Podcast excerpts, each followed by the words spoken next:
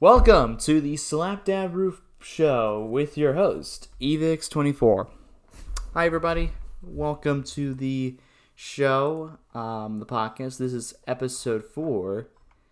Today, we're talking about uh, Formula One and the season so far because people want to probably know my opinion. I thought, you know, do the race. Um, do I thought whilst they're currently in break and they don't race till the end of August, as this time of recording, I thought it would go through the first few races that they've had and uh, give you my takes on it and my race review kind of thing. And then maybe I'll get into some bold predictions and things. Uh, but I guess before we do that, let me just go for the usual stuff and then I got some things to tell you. Because I think this is probably another reason why I'm probably doing it is because um because there's a lot of stuff that me. The first things first, guys, if you're still new here, and I'm thankful for all the new listeners that have come on to the Spotify show, we're on Spotify.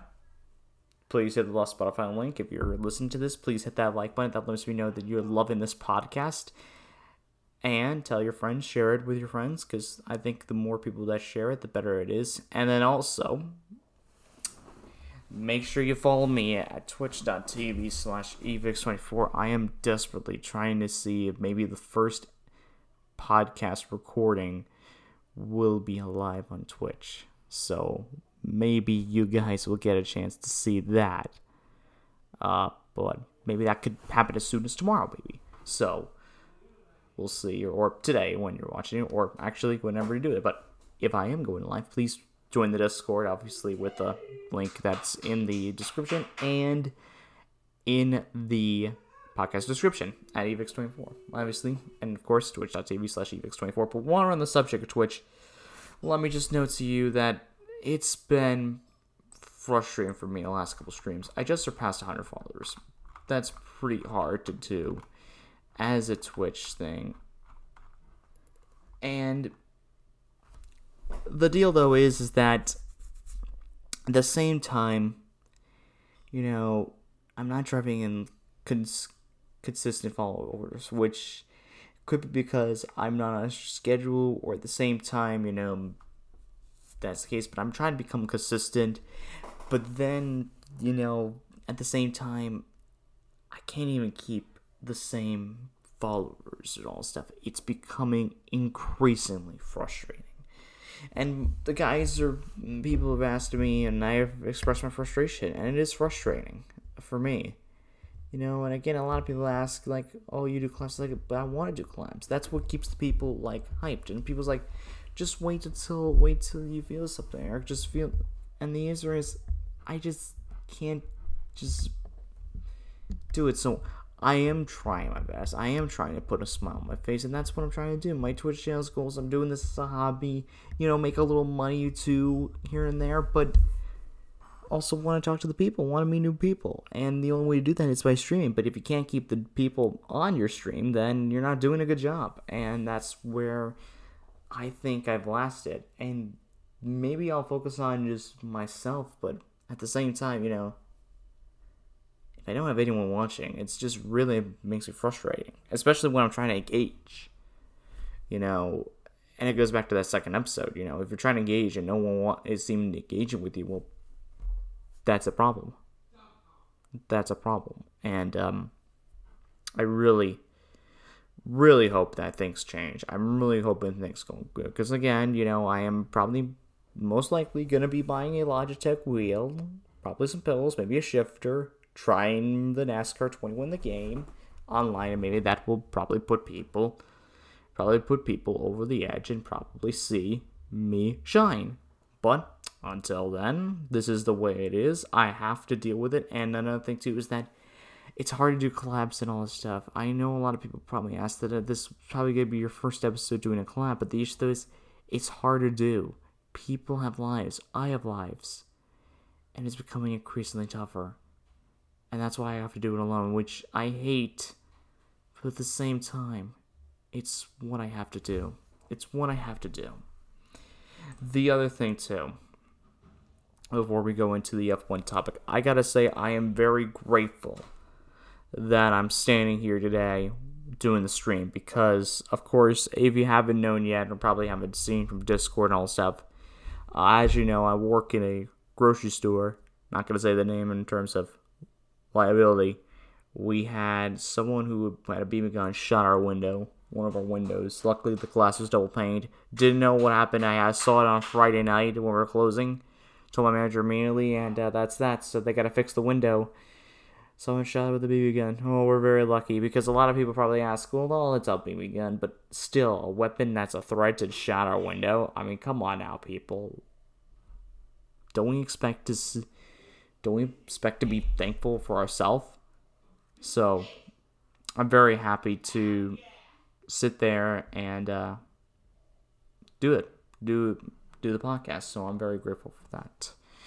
And again, and again, this subject is going to be all F1. We're going to go through it. I apologize for the people who are missed, but and again, the Twitch thing.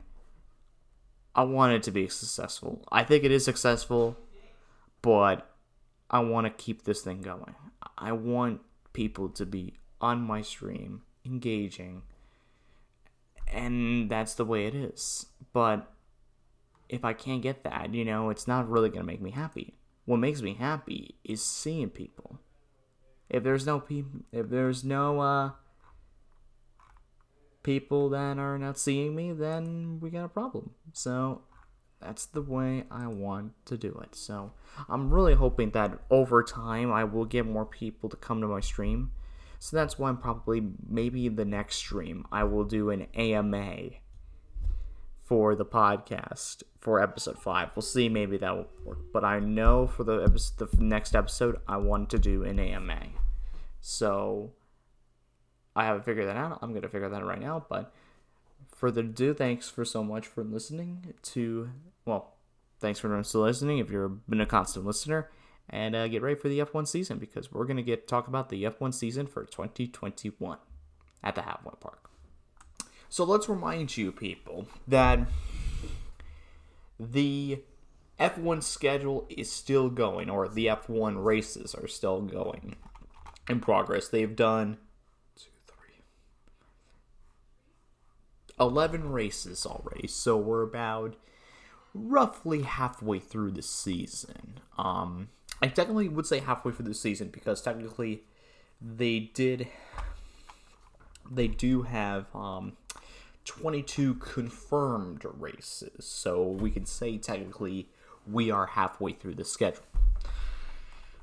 So I think what I'm going to do is go over the first 11 races, give you a race for race basis, my takes on, you know, how the race went and all stuff, and actually just an overall sense of stuff.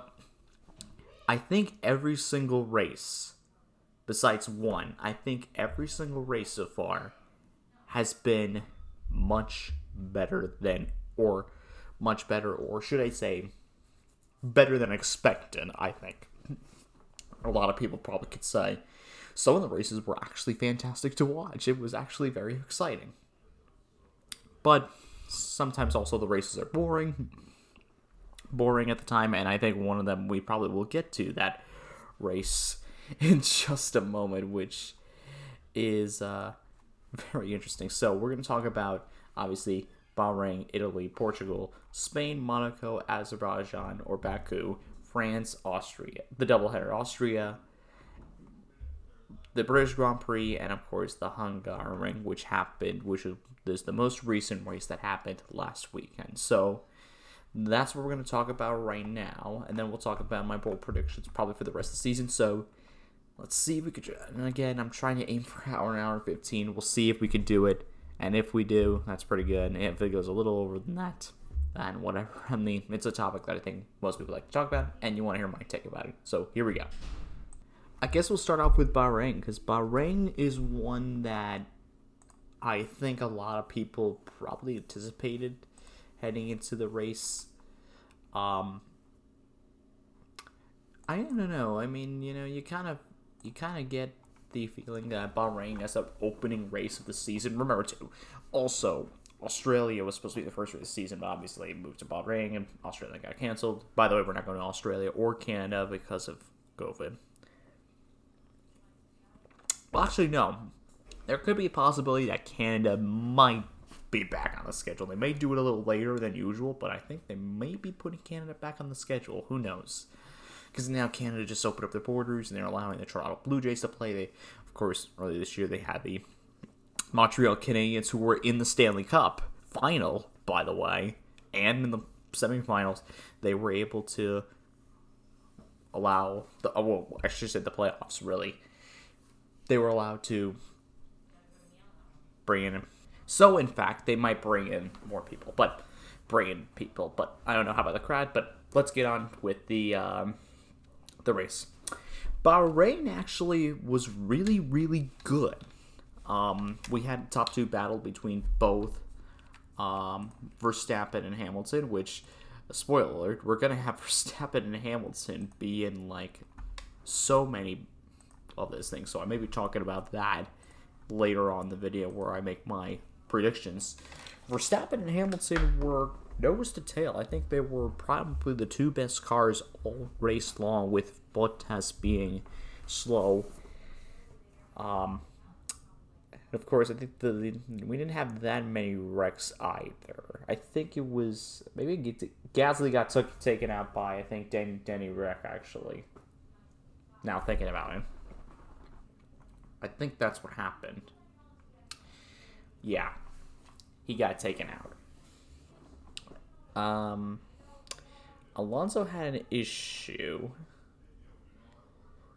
Alonso had an issue. I think it was something to do with the exhaust. So that was his first race back with that, and I think Gasly did had contact between, um, a thing contact with thing B.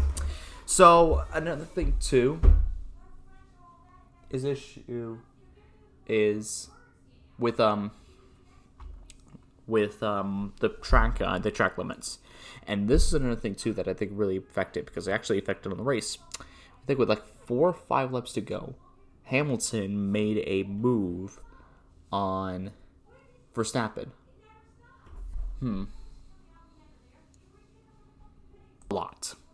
We will be talking about both Verstappen and Hamilton a lot. So, sorry for the awkward pause. I've been having a lot of issues with repairs and all stuff, and I know they want me to try to be quiet. So here we go. Because then recording got corrupt. So the first race allowed we we saw a massive hits spun the wall. We had a loss of tire failure. Then I think Gasly had an issue with I think ran the back of Danny Ric. Um, the top I think Hamilton and Verstappen both had the fastest cars of the day. I think Verstappen one point had the I think Verstappen had the best car. I think Verstappen had the better car than Lewis Hamilton, but I think Hamilton got pole, if I'm not mistaken. So Hamilton was able to win the race because what happened was Verstappen kind of went a little wide. They were both racing kind of a, a really aggressive. Keep in mind, it was the first race of the season. And Hamilton, they kind of forced Verstappen off in turn. I think it was turn three and four. Remember that it's a slight right-hander, and then there's a big runoff. And the problem is is that you can't run wide there, and Verstappen kind of needed that lane to in order to get the lead. Now he got the lead, but he had to hand it back to Lewis because you know they were probably going to disqualify him anyways. They were going to just give the win to Hamilton. So Verstappen did probably what the smartest thing is just let him go and just see if he can go back at him. He didn't and Verstappen won the race, and Hamilton won the race. Then followed by Verstappen, and Bottas was 30 seconds behind Lewis Hamilton. It was basically just the Hamilton Verstappen show, which is basically what the storyline of the season has been. It's been Lewis Hamilton versus Max Verstappen, Red Bull versus Mercedes. It doesn't get this much better, I think, for a competitive season. So I'm just gonna give you the top ten and get more stories. I guess that's probably what we're gonna do. I just say Hamilton, for Verstappen, Bottas. Lando Norris, well, Norris came in for. Lando Norris is going to have a big headline. Sergio Perez, Charles Leclerc, Ricciardo's debut, of course, Carlos Sainz, Yuki, Tsunoda, and Lance Stroll. Oh, yeah, that's right, Esteban Ocon and Sebastian Vettel wrecked each other. So the first race was pretty good. How about Imola? Imola had a bit of a twist to the race because it was raining just at the beginning and they had to put the intermediates on Oh boy, and we were like, oh boy. It was a wet race, I think, for the first half of the first half.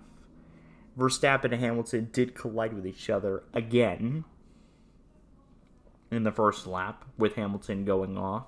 I think Hamilton also got no Verstappen got pole, but Hamilton got a good start. And it was very, it was more like a race of endurance. Um, the guys were trying, everyone was trying to push hard. Um, of course, things with TV got on the wall. But of course, the big moment in the race, I think, was two big wars. Hamilton, I think, was running on dry tires, got offline a little bit, got on the wall, lost all that ground in Verstappen. So it looked like Hamilton was gonna day days over. He's not gonna get points, you know, top four. And here comes the thing. They were battling for tenth place, I believe, on track. George Russell versus Valtteri Bottas. And this was one of the controversial incidents of the season, I think. Um, that sense does not get a lot of attention. Both those guys, I think it looked like George had a run, and Valtteri kind of swiped left, but George got into the grass, and he lost control of the car on the wet grass, and obviously it was raining, and he lost control, and he got on the wall, and took out both Bottas and George out of the race, and that brought a red flag. They had a heavy crash, and later, I think one of the um, we never usually get fights in Formula One, and I thought it was really funny to see George Russell going up to Bottas like, "Yeah, nice going, man." And Bottas giving him the fingers on like finger, which I think I love. I love fights. Why do we not have more fights? Let the drivers express their feelings. You know, that's the entertainment part of the sport. If the drivers still allowed to express their feelings or something like that, then why bother? Why bother being in the sport? You know, you got to be mad at someone. If someone took, took you out, you're going to go up there and you're going to tell them that, nice going, man. So George did the nice going, man. And Bouncy Bottas gave him the, uh, you're number one signal. He gave him the finger, obviously, and that was funny. Then the red flag came out, and um, it was Verstappen Charles Leclerc, and it was Lando Norris. Now, Lando Norris ended up getting a fantastic start by choosing the soft tires, which later was revealed in the unbox. I thought the team made a decision. No, that was Lando's call to put him put the the um, him on soft tires. He made the call. Lando made the call to put soft tires on and see if they could challenge for podium. And I thought initially at the start of the race, when they um when they th- when they had a good start, Lando Norris got a great start, overtook Charles Leclerc and he was in second place behind Verstappen. And I thought, does Lando Norris have a shot at winning the race? He didn't. He held off Hamilton. He had a great battle with Lewis Hamilton because Hamilton was coming up through the field as well. He was lucky for that red. If that flag did not come out, I don't think Hamilton would have ever gotten this close to the top 10. And Lewis ended up taking second, but after a nice hard fought battle between him and Lando Norris, pretty good. And Verstappen, of course, won the race in dominant fashion. Um, both Charles and Carlos did pretty good. Uh, of course, Denny Rick, and then I think um, all the rest there, Gasly, Stroll. It was a good race. It was a good race. Um, I think the big wreck I think of the day was probably the uh, Russell and Bottas wreck. That was the wreck that everybody got talking about. Yeah. All right. How about to Portugal? I actually think Portugal was pretty good. I think the Portugal race was had pretty good overtaking, pretty good battles, and uh, yeah, I think it was fantastic. I think it was a fantastic race. Um, up until point, I mean, Lewis. I think Hamilton had a better car. He had a dominant race. I think there was no really incidents. I mean, if I can figure out one. Um, I'm trying to think if there's anything else. I think that's basically it. I think basically Portugal was a good race. I think there was a lot of overtaken though, but not really like, not really like a lot of overtakes. But it was still pretty good. I think it was great. I think Portugal should be a constant, um, a constant race date on the F1 calendar. I think Portugal had a pretty good showing. Uh, but of course Hamilton, I think won and won from pole, I think, and won the race. So I just want to make sure he got it. Yeah, it was Lewis. Oh no, it was Valtteri Bottas. Never mind, he was Valtteri Bottas, but Lewis Hamilton did pass him, so I was correct. Um, I'm reading off the freaking results from the F1 website. um, Verstappen second, Bottas third, Perez fourth, Lando fifth, Charles, Esteban Ocon, Alonso, Ricciardo, and Gasly, the top 10. Pretty good race. Spain. Spain had a fantastic race. Oh no, Red Bull had another deja vu moment again. Um, and the AC goes on. Uh, it's been a hot day, but holy crap, what a race for Spain. Spain had Spain is known for probably one of the worst tracks on the Formula One grid, but boy oh boy, without the testing, maybe maybe that paid off. Yeah, still seven guys finished on the lead lap, but we did have a race for the win, and of course, the most notably, I think the notification for well, it's Yuki spinning out. I think we had a full course yellow Everyone else got lapped. So Spain's usually one of those tracks that produces long green flag runs. Oh, Verstappen and Hamilton were battling for the win. I think Verstappen was leading the race. Hamilton was still on his tail. He wasn't getting away. And uh, Hamilton does the deja vu all over again. Hamilton won. He pits not once, twice. I think he pits twice because I'm going to look right now that, yes, Hamilton pitted on. Uh, I'm trying to figure out where he pitted because I know he pitted a second time. He put on the. Uh, so it was lap 42 where Hamilton pits for his second stop. He goes for the two stopper because that was the only shot he's going to get only shot he was going to get is do a two stopper, do the opposite what Bull does. Gets him on, I, I think he was on the medium tires, and he was able to drive through the field, past, like, I think he got out, I think, sixth or something like that, and he was, I think he had, like, I think, and he passed Verstappen with about five laps to go in the race, the similar way he won the Hungaroring in 2019 the two stopper Red Bull fell for that same strategy again. I mean, they did do the revenge, but the fun, funny thing was that Red Bull did fell for the same trap that Mercedes had done for the last two years. It was deja vu, and Hamilton made the strategy work.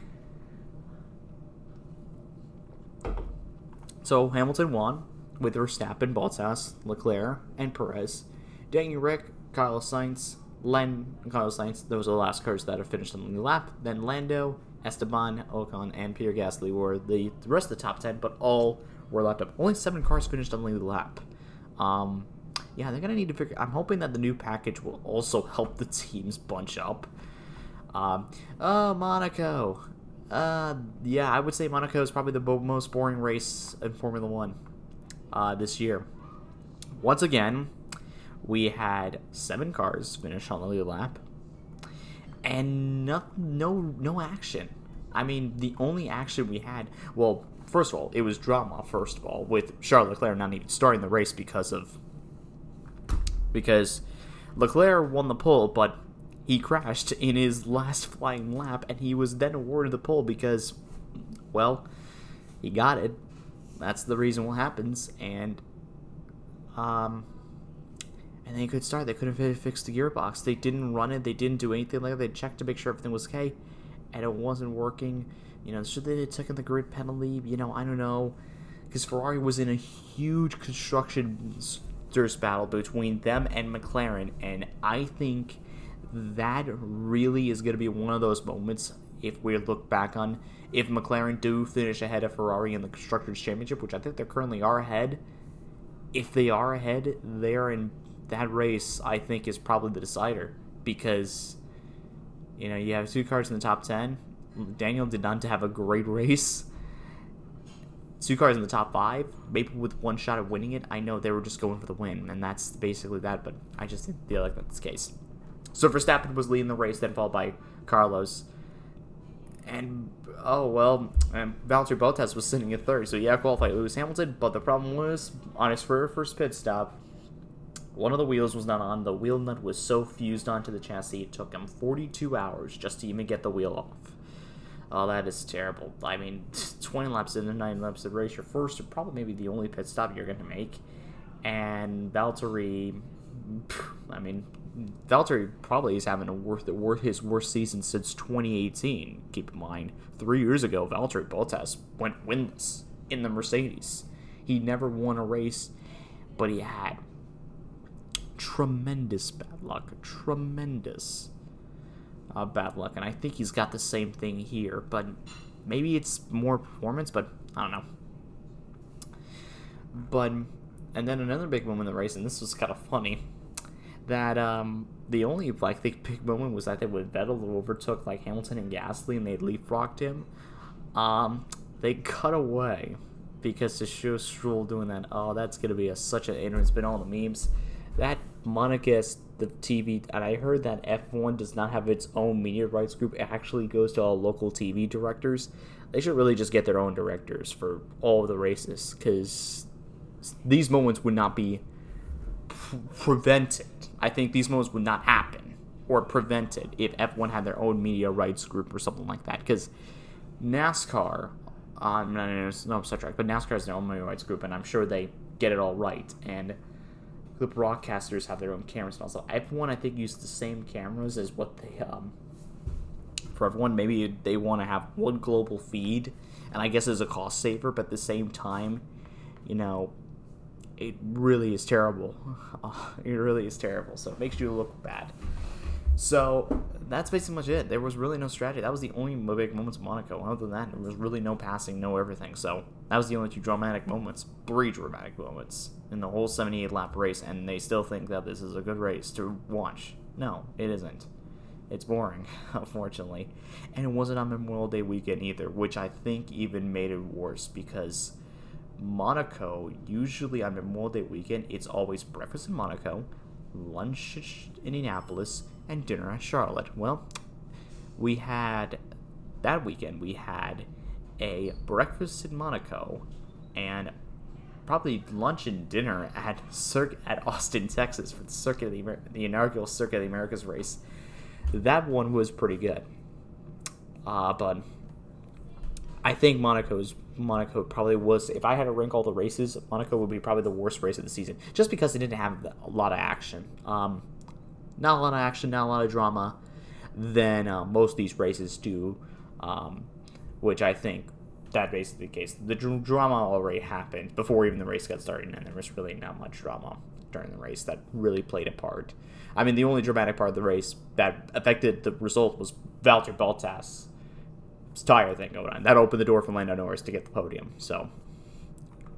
So, I have to go for the results. Verstappen wins, and I think this is going to be the first of. Well, no, not yet. Not really yet, because Verstappen hasn't gone on the hot streak yet. But Verstappen will take over the championship lead for the very first time in his F1 career.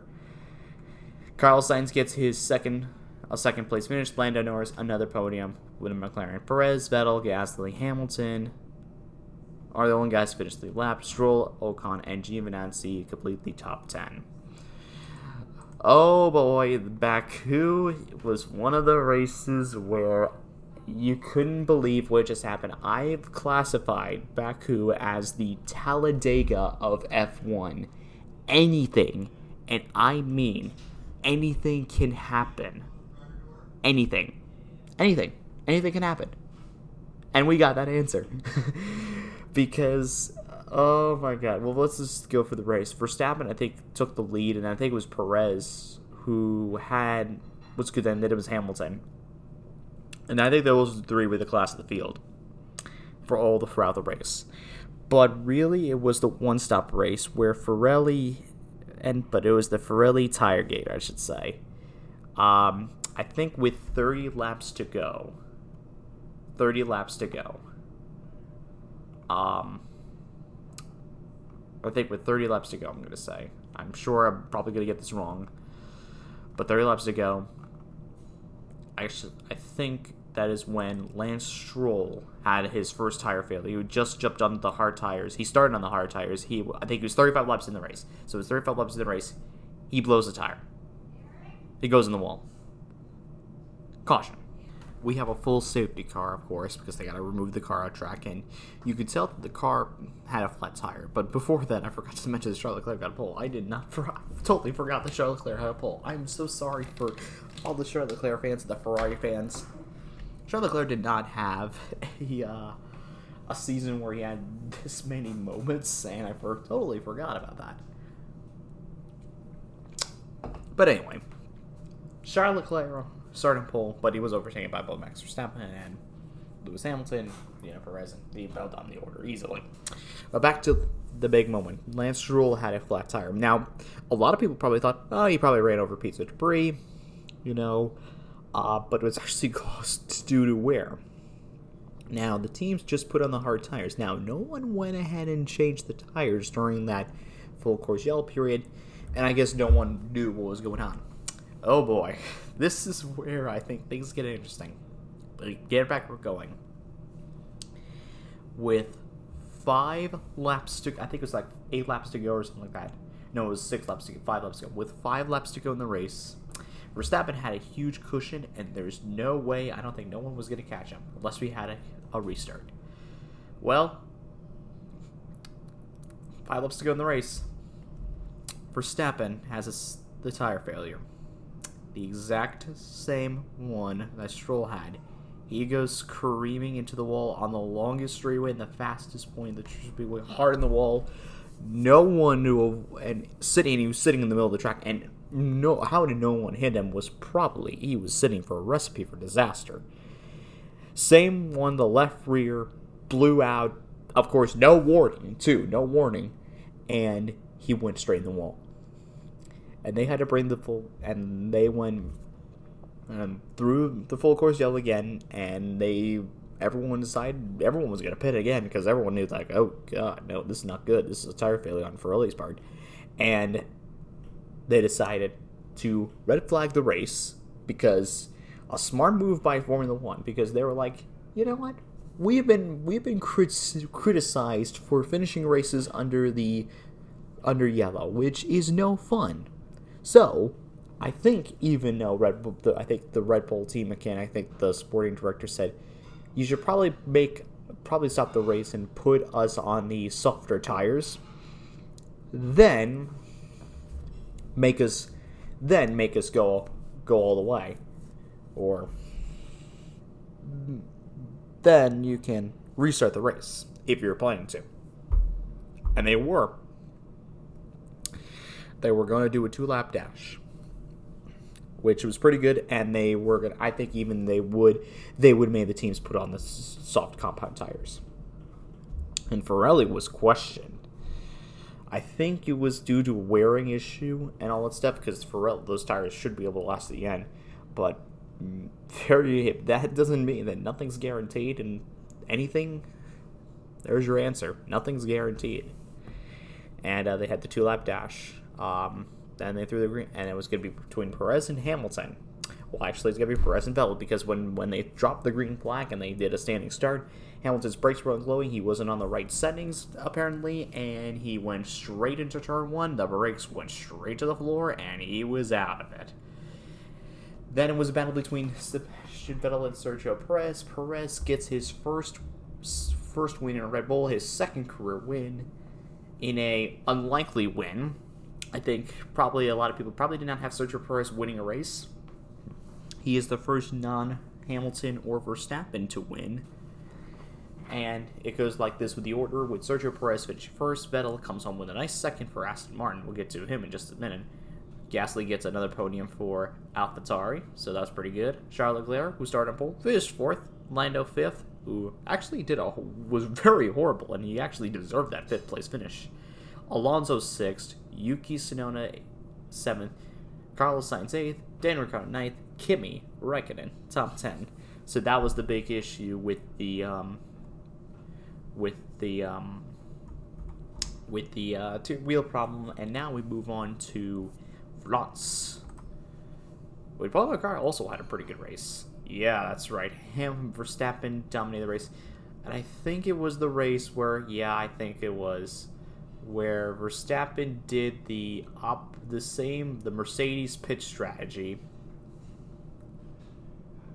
that Hamilton did to him earlier this year and he got around him. So that was good.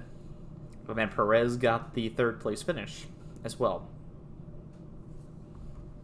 And I think that was pole number 100. No, it wasn't pole number 100. What was pole number one? I think pole number 100 was actually at uh, I think either Styria Austria, but Hamilton did get his under pole this year. And so Verstappen ended up winning another race.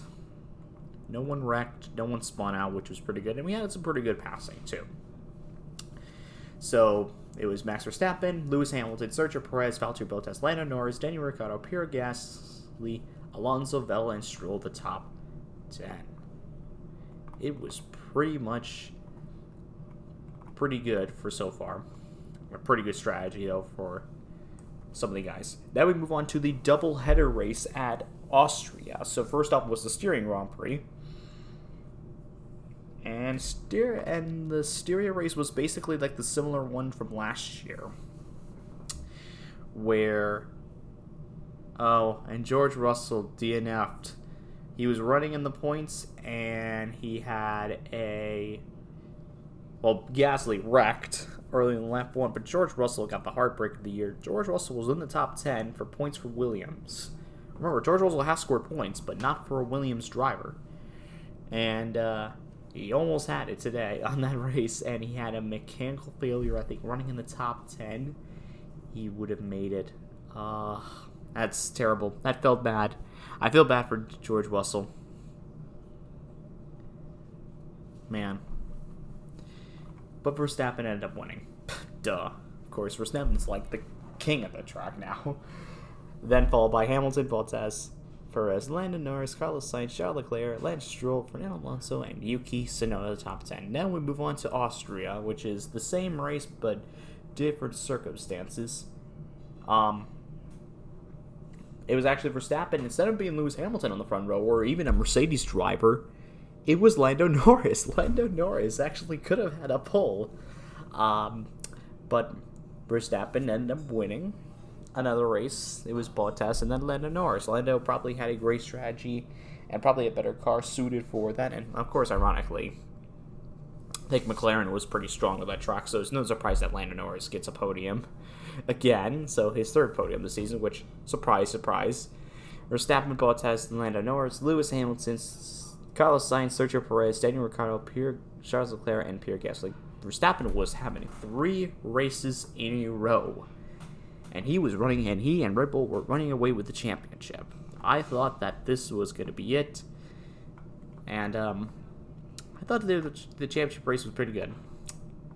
Wait till we get to Silverstone, which is the next thing. Well, first off, before we even get to Silverstone, we have to take a look at the sprint race that um, that was the big headline. Of course, the big headline this week year was the besides the races being canceled and maybe put it back on, they were doing the sprint race.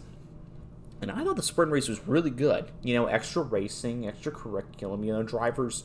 You know, would the drivers be risking versus reward? You know, just put on the just put on the like just put on one set of tires and just go, just go get whatever you can.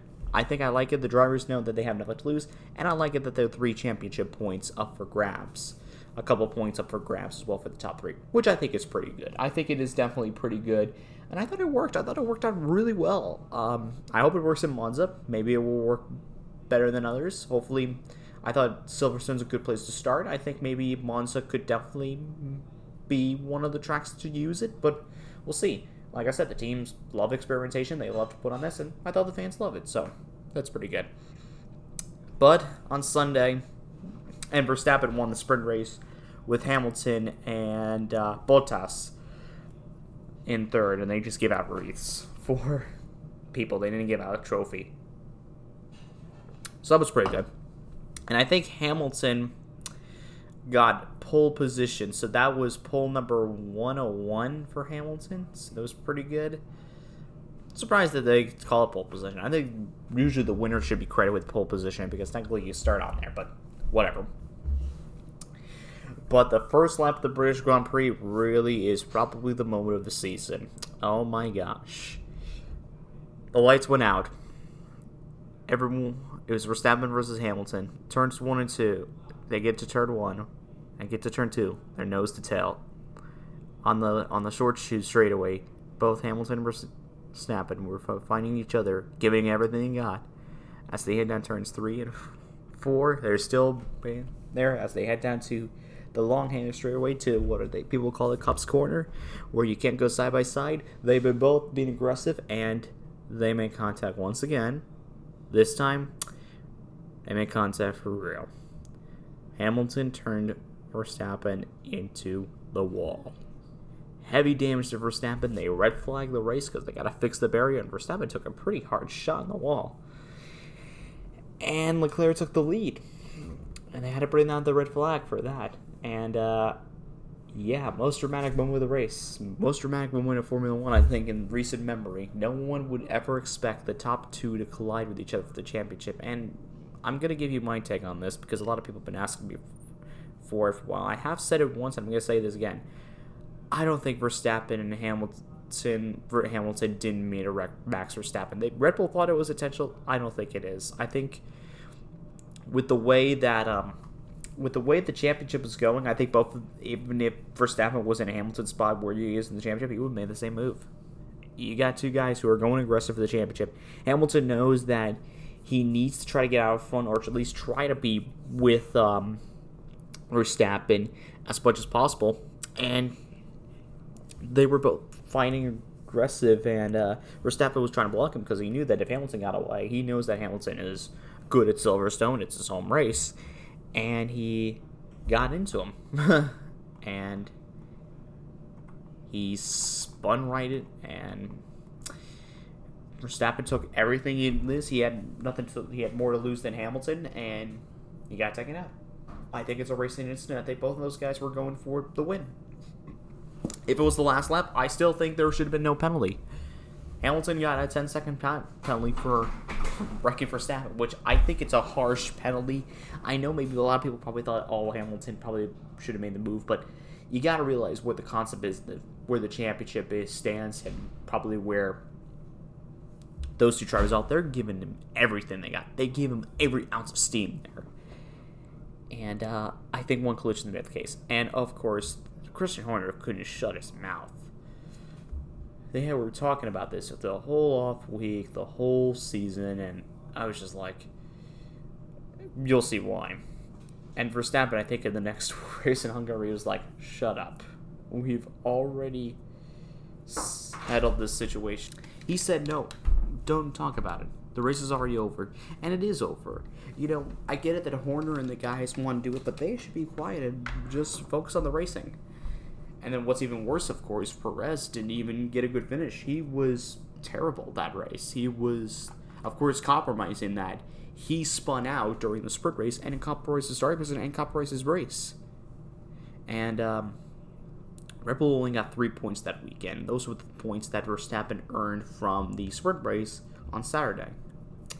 In the meantime, we had Hamilton, Charles Leclerc, and Bottas, and we thought, okay, Hamilton had a 10 second penalty. Charles Leclerc, it looks like he's going to win the race. Leclerc had engine problems. He looked really good, but Lewis Hamilton is a bad, a bad man. And what I mean by bad man, he was a bad man. And uh, he went and drove through the field and uh, had a faster car than Charles Leclerc, obviously, Ferrari. You know, they, they're getting better, but still, Mercedes are still the better team. And, uh, Hamilton drove past the Charles Leclerc with two laps to go in the race. Um, two laps short of being the winner. Sucks for Charles, but he got at least got a podium. I think that'd be better. I think he should be satisfied with that, but you know, Charles won the win. He hasn't won in like almost two years, so we're really hoping Charles can go back to victory lane. But again, he's gonna have to take his time. I'm sure Charles is gonna get back to winning races pretty soon, uh, but I just think the Ferrari car is not really as fast as what most people thought. So Lewis Hamilton wins another British Grand Prix. His and this is win number 99. Now we'll talk about the Hungarian Grand Prix, but spoiler: Hamilton did not win that, so it wasn't win number 100. But that's something I'll talk about in just a little bit. But let's go for the results. Lewis Hamilton wins the British Grand Prix with Charles Leclerc second, Valtteri Bottas third, Lando Norris fourth, Daniel Ricciardo fifth, Carlos Sainz in sixth place with Alonso, Stroll, Ocon, and Tsunoda, the top 10. And then we get to the recent race of Hungary. Oh my god, the Hungaroring is gonna have something to say because once again we had another pop up shower, and this one took out the whole field. They dropped the green flag, and uh, what happened? Um, it was Hamilton Bottas row one, and um, it was uh, very so difficult for um, both uh, Hamilton. uh, Hamilton got a good restart. Then it was by Verstappen and Perez, and then Lando actually got around Bottas on the inside. So I thought, okay, okay, okay, pretty good. Everyone was trying to tiptoe their way through. Bottas decided. Bottas missed his brake point and ran the back of Lando Norris, which then caused a huge collision, taking out both Verstappen, Perez, and and I think he think Bottas took himself out, and then I think Stroll was trying to I think avoid a collision between him Bottas, but Bottas already ran the back of Lando Norris, and Bottas at Stroll spun out, collecting Charles Leclerc and Daniel Ricciardo, which there were innocent victims. I don't think they would have had a chance to make it through. And uh, Perez, I thought he did not have damage, and then he got hit in the end where the engine is, and Perez basically had to retire. And what's worse is that the rules for F1 were really strict. Both Verstappen's team already had to confirm that that was their second engine. They can only have three engine power units per year now with the aggressive uh, regulations. They were already on the third. They were on their second power unit, and they had to fix it. So they will have to take a grid penalty, uh, one race for that. And uh, same goes for Perez, and same goes for Charles Leclerc too. So really, you can tell how much the race takes the people out. And also Lando Norris too. And at that point, Lando Norris had not finished outside of the top five only once at that. And he scored in the points every single race. He was the only driver who ever really scored a point in every single race that he has run up to the race. Got taken out by an innocent. He was an innocent bystander, of course, and poor Lando. He, you could tell on the face when they when they were in, during the red flag where he was just looking. He's like, "Yeah, we're not going back out there." Yeah, which it sucks, but that is what happens, and that's racing. Then they restart the race, and this was interesting because during the red flag, the rain stopped, and actually the sun came out, and I think it, I guess it was so humid out, the track dried up really quickly, really really quick, and when they were going back out there, um, obviously in the formation lap, the teams are now allowed to talk about the drivers, and the unthinkable happens. Hamilton, who was on intermediate tires on a fairly dry track, stays out. Everyone else behind him, the 14 cars, pitted. Hamilton was the only one on the grid when the lights went out. talk about, talk about. Ironically, everyone was laughing their butt off. It's like, oh my god, how did they able to do that? But here's, I think, in Hamilton's defense, well, number one, it should be on Mercedes a little bit because Lewis, there's Lewis Hamilton would have had win 100 wins by now. If A, he probably would have switched the brake bias on, and B, I think the other thing too is that Mercedes tell him that if it's dry enough, you should pit. And um, everyone probably knew was like, okay, if Hamilton pits, stays out, you pit. And I think that was what everyone had. So when you're the leader, you're the guinea pig. Especially like for strategy, they will do definitely do the opposite of what the leader does, and uh, that's exactly what happened. Everyone did exactly the opposite of what Lewis Hamilton did. Uh, but Hamilton still able, able to rebound in a fantastic drive, which we'll we talk about. But then the race was between Esteban Ocon and Sebastian Vettel. Oh my goodness, who would have thought it would be a battle between those two? And they put on a fantastic race. I thought Ocon, I looked at Ocon, I was like, oh my god, he's really good. Vettel, on the other hand, was pretty much in a good spot too. And then it was between, I think, Tsunoda, it was between Nicholas Latifi, because Latifi actually came out third, which was really good. Had a great race. Also, it was Carlos Sainz, and it was Tsunoda. I think Tsunoda fell through the field fell through a little bit, and then it was I think Fernando Alonso. Alonso had a fantastic race, Hamilton did a three stopper because not only he pitted for the hard tires, he went and pitted again. Almost pulled off the same strategy that he won the Hungaroring in 2019, where he pitted for fresher tires. So he pitted for hard tires before. He then pitted for the uh, for the mediums and see if he could try to go through the field. Alonso, but then when he got, he was passing cars left and right. And when he got to Fernando Alonso, Alonso basically battled Hamilton for like five straight laps. If Hamilton got around Fernando Alonso in in like maybe before the like maybe past five laps, well, he did get around him, but if he didn't get to five laps, if Hamilton got around Alonso won those laps, Hamilton would have won the race. It would have been win number 100. But Alonso defended so greatly, and Ocon drove himself a fantastic race. Sebastian Vettel, on the other hand, he had a great, great race. He ended up finishing second, but Here's where I think it really gets interesting. Because there were 14 cars in the race, the field was so bunched up together because, you know, guys who you never expected to be in the top 10 um, were there, they probably burned a lot more fuel than they usually have. So, um, no offense to Aston Martin, I think they were going to go for the win, but maybe they burned up a little too much because Vettel got disqualified. He did finish second, but he got disqualified because although they're still appealing the penalty as we speak, they're not reviewing it, they're going to appeal it because they ran the car out dry.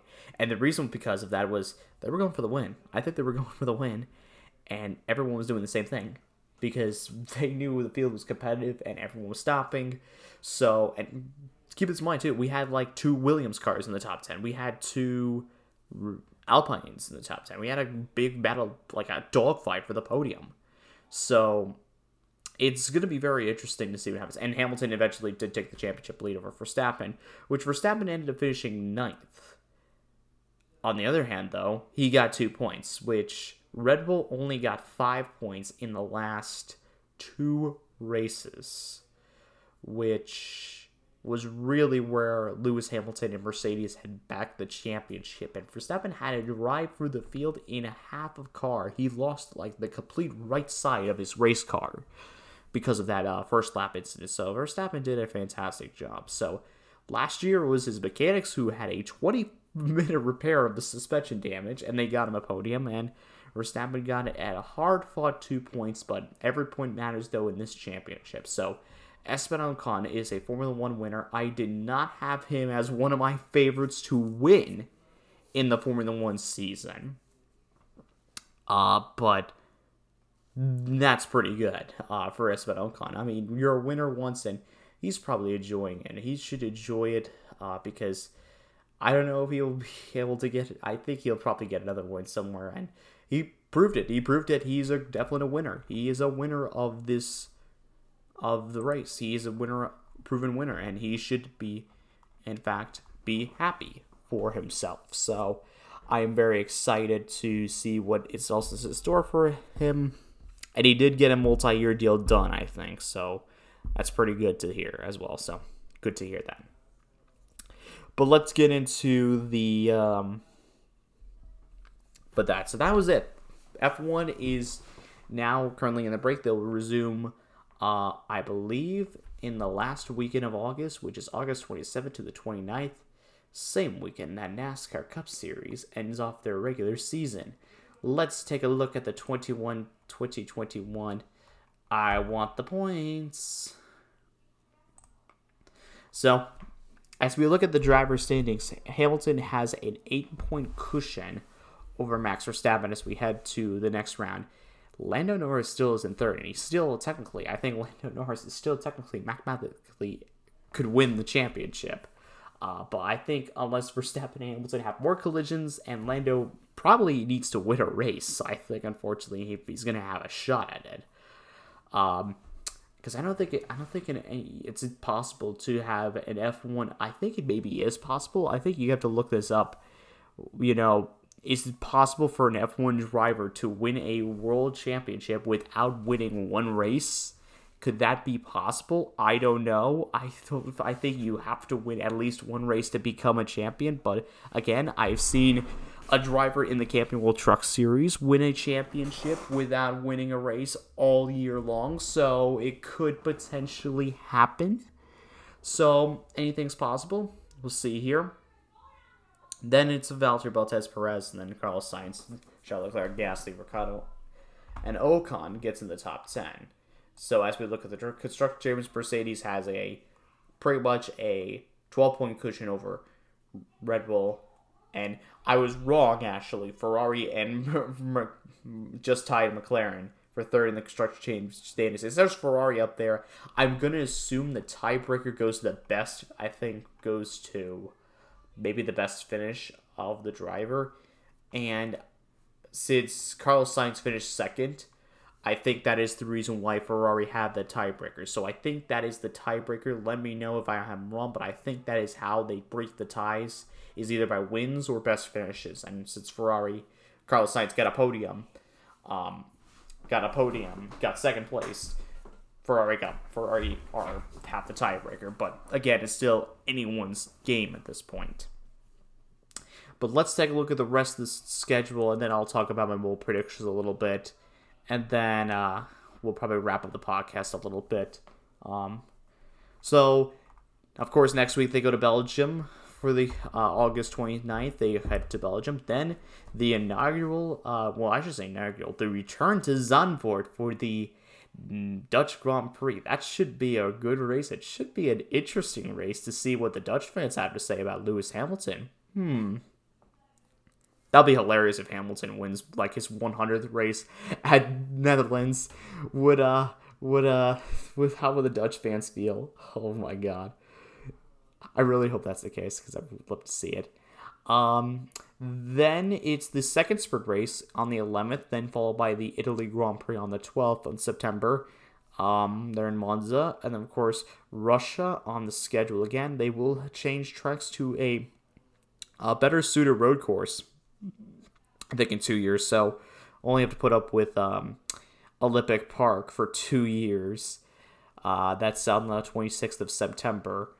Uh, and then we head to return to Istanbul, which uh, ruined what happened last year in the Turkish Grand Prix. It was a pretty good race, so it's good to see Istanbul be back on the calendar for the second straight year. It was originally going to be off the schedule, and then it got put back on later than the year uh, because due to another fortunate circumstance race. That is, I think, Canada's replacement.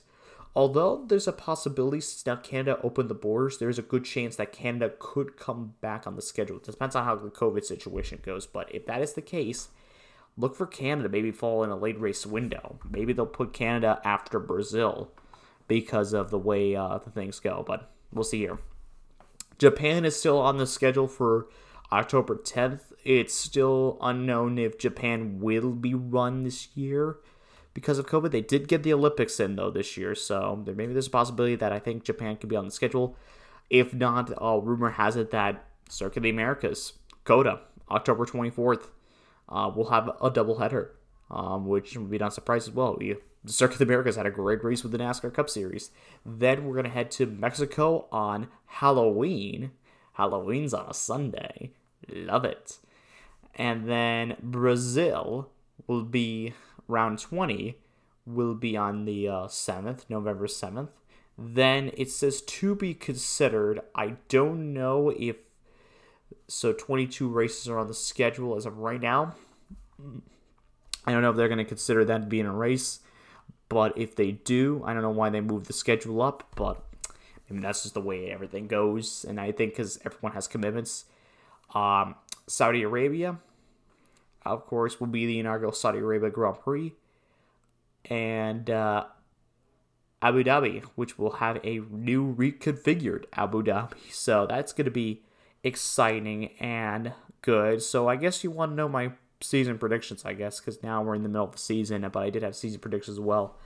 I did say uh, that Lewis Hamilton will win his eighth world championship.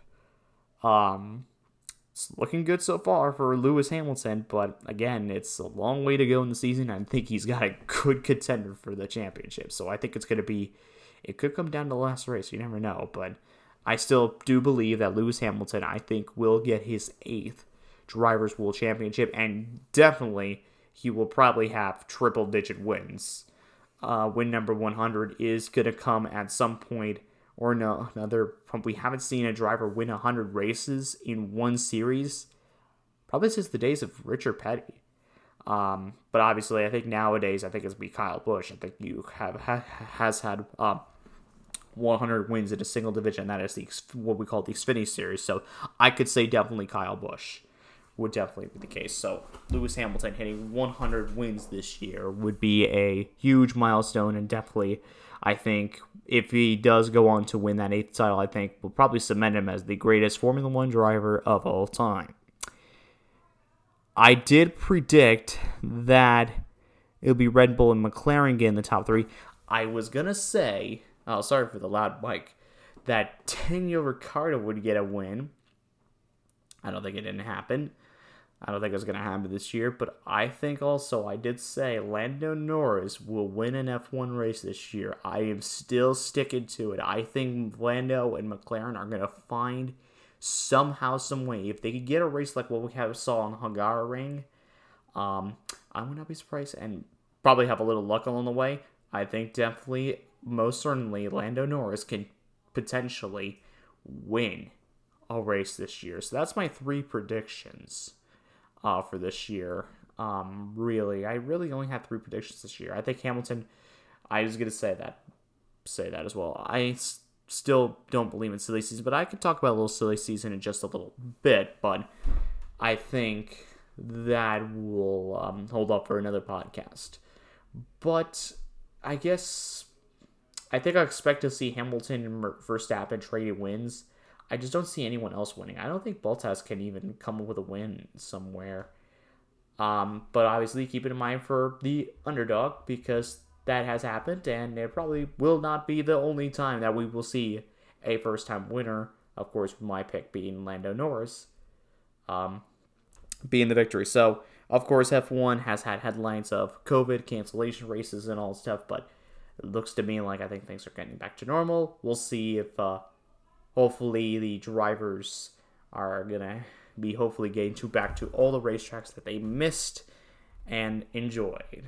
Uh, but that is to do it for the F1 topic. I know this has been a mixed topic episode, or mostly about F1, um, with obviously with my concerns about streaming and all stuff. Um, unfortunately, though, um, I have to pass along these messages to you because um, it is absolutely um, uh, it's very sad to hear. Um, it's very sad to hear. They were saying that in the Indy broadcast yesterday. yesterday. Um, Bob Jenkins. Uh, if you probably don't know who Bob Jenkins is, Bob Jenkins is a wonderful, um, a wonderful play-by-play announcer. Uh, once uh, he was you local guy who wanted to announce these races, announce races. He does a lot of work. Um, sorry, Brian, that was on my Twitter. Uh, he did lots of races. Um, he was on ESPN for I think a long time. I believe he did a lot of races for ESPN, IndyCar, and NASCAR. Um, basically, brought NASCAR was one of the original play-by-play. Basically, what probably brought NASCAR where it is now, where where was in the early two thousands. He then was, of course, big play-by-play for um, play by play for IndyCar, of course, and the Indy 500. I think he commentated, I think, a lot of the Indy 500s. I think since the late 60s, early 70s, I think the late 60s.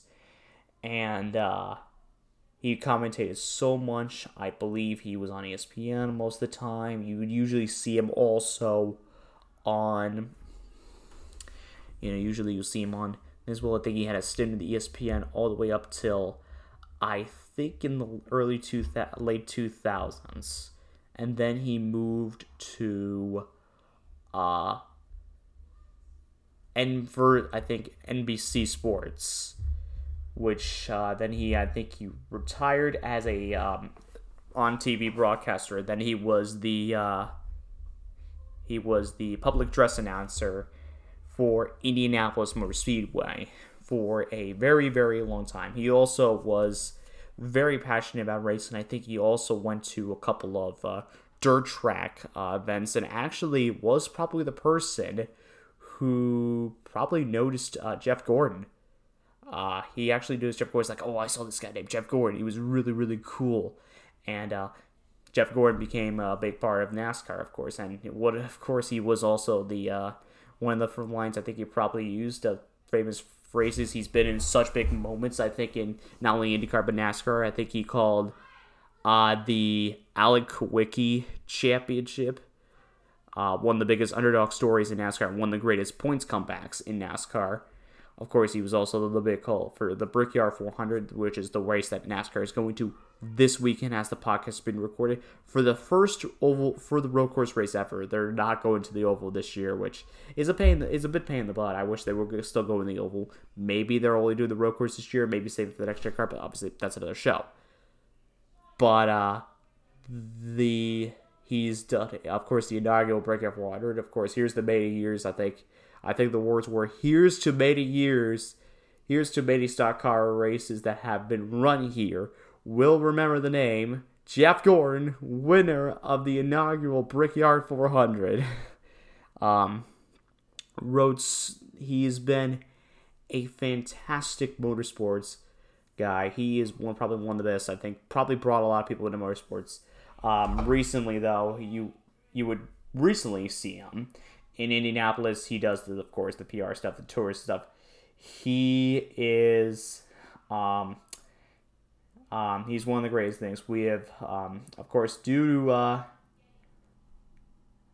due to uh, and he's been battling with a brain tumor, and we just got a word from Twitter today that he is tragically, tragically passed away today at the age of seventy three.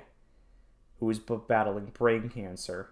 Um, gonna miss him. Gonna miss one of the uh, biggest biggest uh, voices in not only in the Indy 500 in IndyCar, but also in NASCAR. Um, one of them is he has been um, pretty interesting, pretty sad. So, want to pass his thoughts of praise to, to not only in the IndyCar family, but also in also in uh, NASCAR as well, uh, his friends and family, and of course to his family, and of course his wife. So that um, it's gonna be really. That's gonna do it for today, guys. Uh, we talked about F1, and of course, Pat's decided to lose, but we will miss him. And uh, but I'm just you could probably just Google some of his legendary calls, which I think is a great video look up. If you haven't looked it up, I think you should.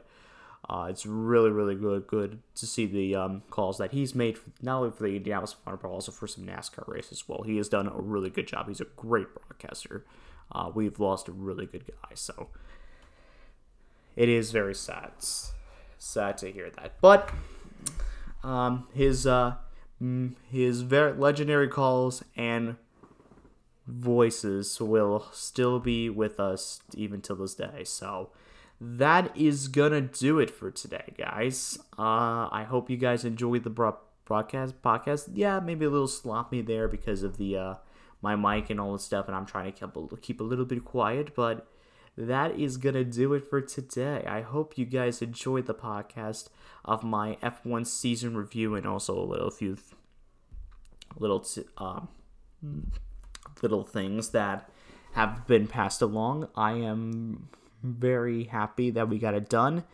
I think, and I know I apologize, we didn't get the freaking thing, um, no collabs in because um, Obviously, I tried my best, but obviously, unfortunately, though, we're gonna have to do it alone for a couple more times. But that's okay. That's what we have to do. And I'm sure I have a lot more to talk about. So I'm gonna wrap this thing up. I hope you guys had a, enjoyed listening to the podcast. Make sure if you do, please hit that follow button on Spotify. That lets me know when you when you love it, love the podcast. Please share it with your friends and make sure you follow join the Discord in the links in the descriptions, and follow my Twitch channel at twitch.tv slash evigs24 for probably what could be the first live recording episode of the podcast. So make sure you stay tuned for that. I hope you guys enjoy and have a wonderful day slash night. I'll see you later. Bye for now.